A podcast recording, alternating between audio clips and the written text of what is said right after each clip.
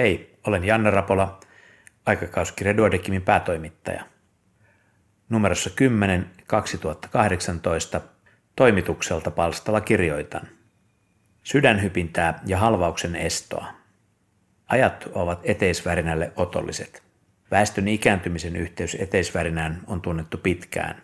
Vähemmän tunnettua on ylipainon eteisvärinää lisäävä vaikutus. Kun ylipainon lisäksi heikentää kajoavan hoidon tuloksia, on eteisvärinen ehkäisy yksi lisäsyy entistä pontevampaan taisteluun lihavuusepidemiaa vastaan. Ei sovi myöskään unohtaa tavanomaisiin riskitekijöihin, kuten kohonneeseen verenpaineeseen ja liialliseen alkoholin käyttöön puuttumista. Eteisvärinä voi olla alun perin oireeton ja saattaa toisaalta hyvällä lääkityksellä myös muuttua oireettomaksi. Mikäli oireita ei kuitenkaan saada hallintaan, on kajoava hoito mahdollinen.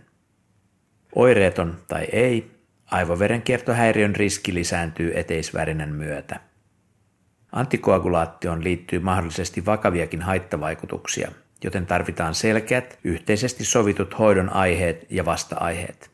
Tässä auttavat laajalti käytössä olevat riskipisteytykset Judge ja Hasbled.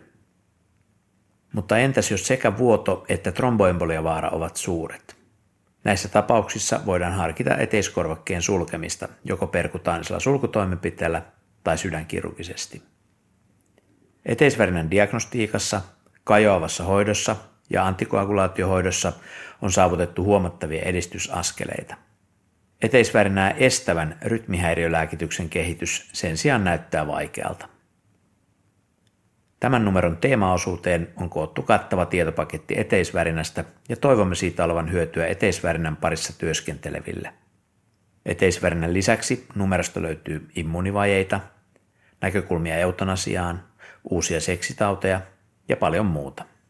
Hyvää kesän odotusta ja muistakaa, että pelkkä ASA ei riitä tromboembolisten komplikaatioiden estoon eteisvärinän yhteydessä.